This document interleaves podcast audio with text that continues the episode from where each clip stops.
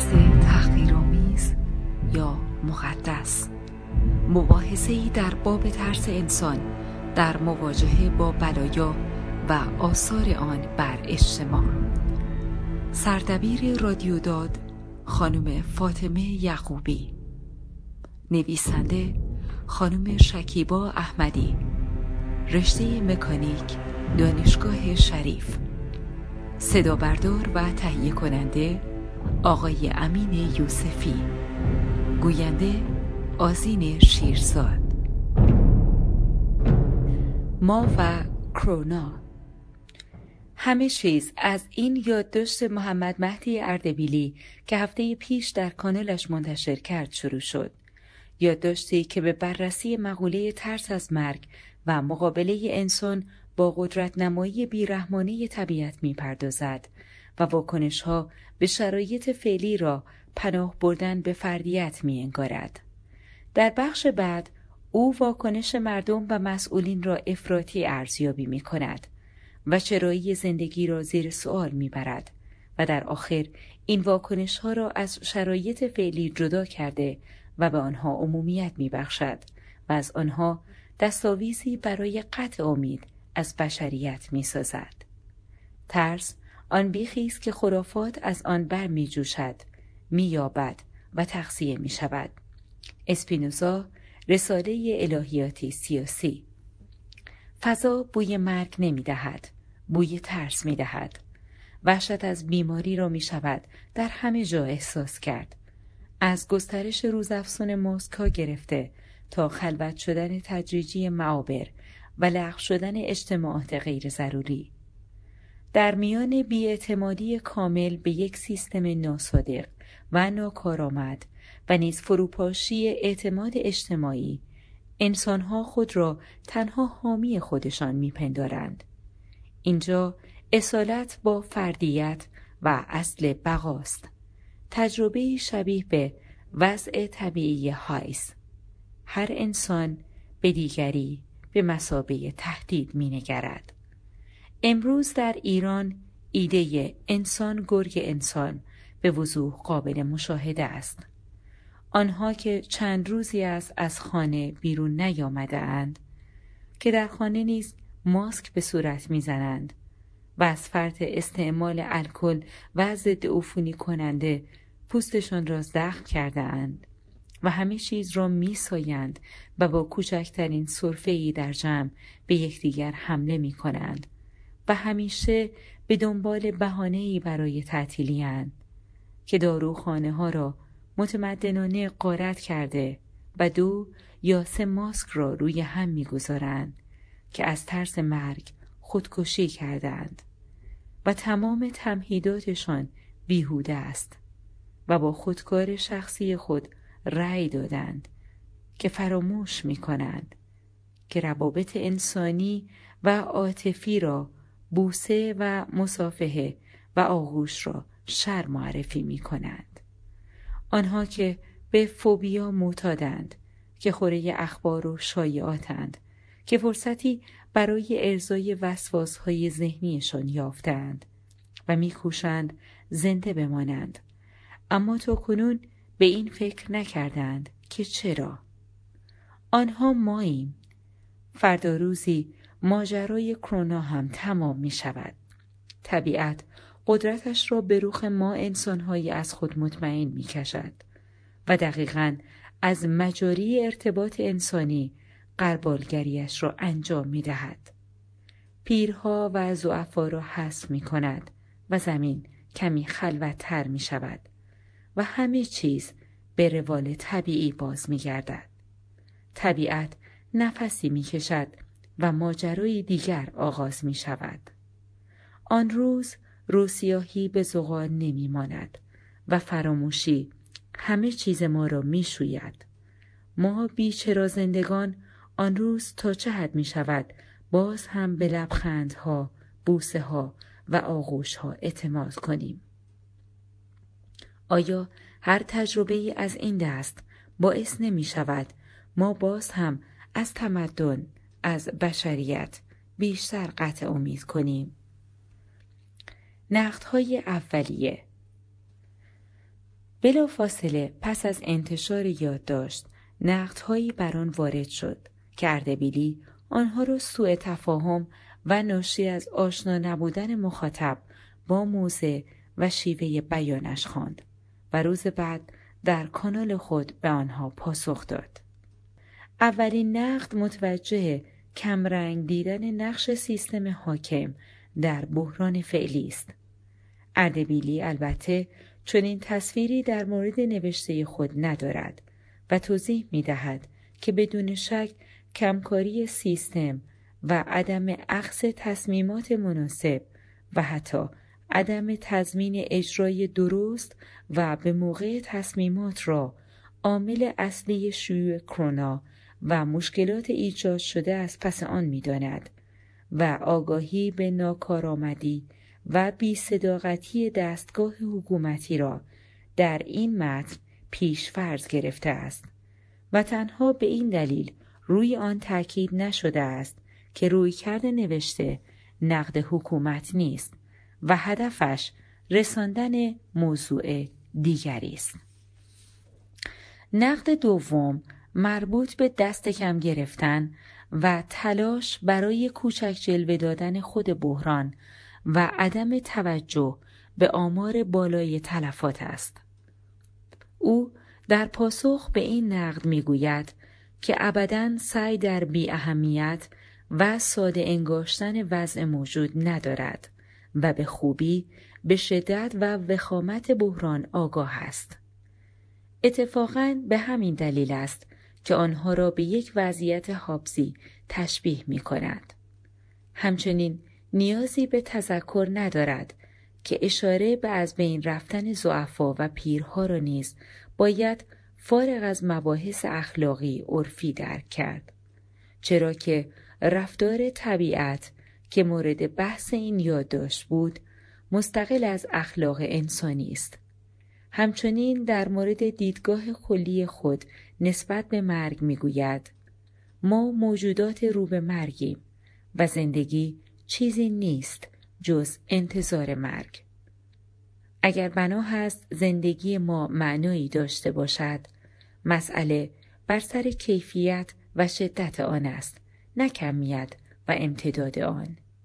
زندگی کردن صرفا برای زنده بودن دست کم برای من اصلا واجد ارزش زیستن نیست. نقد سوم او را به سخن گفتن با مردم از موضعی فراد است و جدا کردن خود از مردم متهم می کند که به نظر خود او ناشی از سهلنگاری و بیدقتی مخاطب است. چرا که خود او را یکی از همان مردمی می‌داند که مورد نقد قرار داده است. و استفاده مکرر از زمیر ما را تأییدی بر این ادعا می‌داند همچنین هدف یادداشت خود را نقد فرهنگ عامه می داند و یادآوری می کند که در یک یادداشت نمی توان به تمام جنبه های یک قضیه پرداخت و صرف طرح نشدن مسئله در یادداشت به معنای تعارض آن با مواضع او نیست. در ادامه اشاره می کند که امروزه به دلیل شکاف بین مردم و حکومت طبیعی است مخاطب نقدهای مردمی حاکمیت باشد. اما آیا نباید رفتار خود مردم را نقد کرد؟ آیا خود این موضع به نوعی فاشیسم پوپولیستی منجر نمی شود؟ همه می دانیم که خود مردم بزرگترین قربانیان این وضعیتند. و رفتار غیر منطقی یا فوبیای عمومی در مواجهه با یک بیماری ناشی از سالها فشار فرهنگی و بحران اقتصادی و عدم امنیت روانی است. اما حالا که تمام نهادها ناتوان و مردم تنها هستند چگونه می توانیم از خودمان دفاع کنیم؟ چگونه ما باید به جای له کردن یکدیگر برای بقا با هم باشیم و از همدیگر حمایت کنیم؟ در نهایت هدف نقد روشن فکر هم رفتار مردم است هم رفتار حاکمیت. به همان میزان که رفتار مردم تحت تاثیر عمل حاکمیت است حاکمیت نیز برآورده از مردم است. به ویژه در کشوری که نظامش برآمده از انقلابی مردمی است. پس نقد باید دستویه باشد و نقدی که برای مردم در داور نباشد نقد نیست. ترس مبارک و گامی در راستای آگاهی جمعی ما. نقد دیگری را پوریا رمزانیان پژوهشگر موسیقی علاقمند به فلسفه ارائه داده است و در آن تلاش می کند تا به, تا به ترس رسمیت ببخشد. او فردگرایی ایجاد شده در شرایط بحران را منفی و مزر نمی داند و به انتهای این مسیر خوشبین است. ترس آن آشفتگی و رنجی است که از شری نزدیک و قریب الوقوع برخواسته است. ارستو رتروشریکا فصل پنج او در ابتدا ضمن پذیرفتن قلبه ترس بر فضا آن را درونی ترین ساحت وجودی انسان معرفی می کند و آن را به رسمیت شناخته و سرآغاز خردمندی می داند.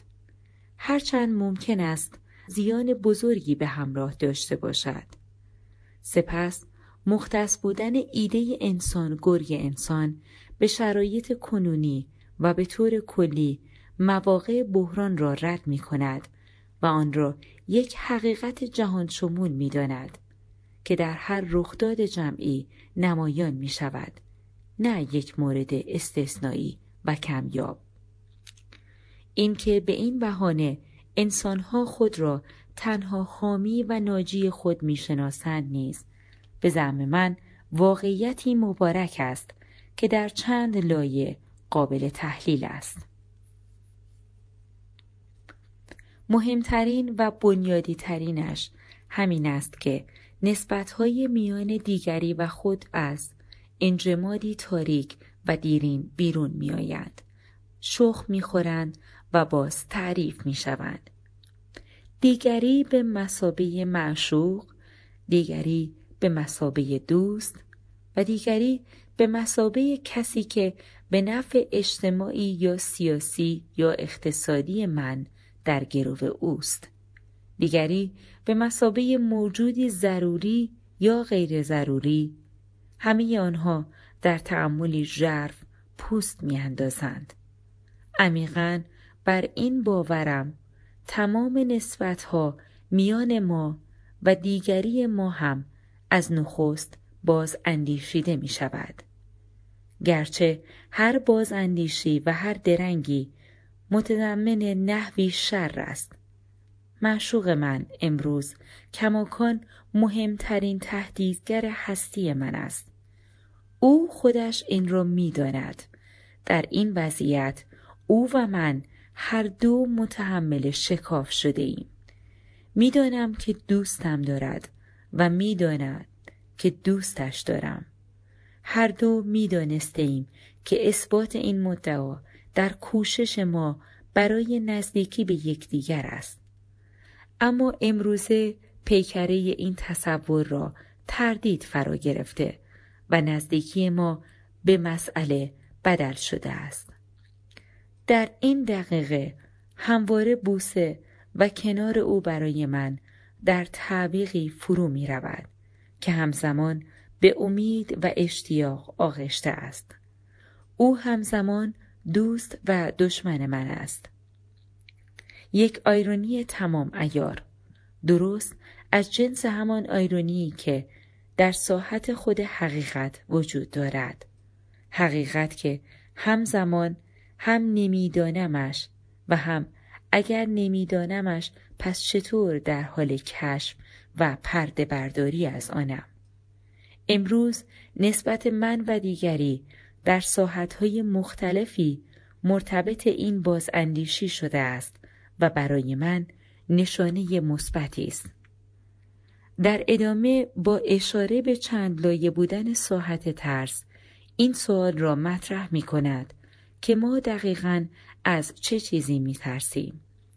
و یکی از جوابهای احتمالی را ترس از برملا شدن ترس می داند. سپس به سؤال مطرح شده در یادداشت در مورد قطع امید از بشریت و تمدن پاسخ منفی می دهد. چرا که امید را مخصوص امور ضروری می داند و بر این عقیده است که اگر مدنیت و بشریت از ما سلب شده باشند نمی توان به آنها امید بست. در نهایت هم بیان می کند که نقش ترس در احیای این وضعیت را حیاتی می داند. امید همواره به امر ضروری تعلق می گیرد و ضرورت همواره حامل وضعی دیالکتیکی است. وضعی دیالکتیکی میان خود و دیگری. ما به آن چیزی امید میبندیم که رخ می‌دهد. این هم منطقی است که در پس این وضع حاکم بسیار حاکم است. منطق دیالکتیکی مثل وقتی که میکوشیم تا با تعمل فلسفی مرگ را به تعویق بیاندازیم. حال آنکه خود این فلسفه تمرین مرگ ورزی است. نقدهای دیگری هم در رابطه با اسپینوزایی بودن یا نبودن رویکرد متن و محکوم کردن باز تولید افکار منفی و متهم کردن مردم بر این یادداشت وارد شدند.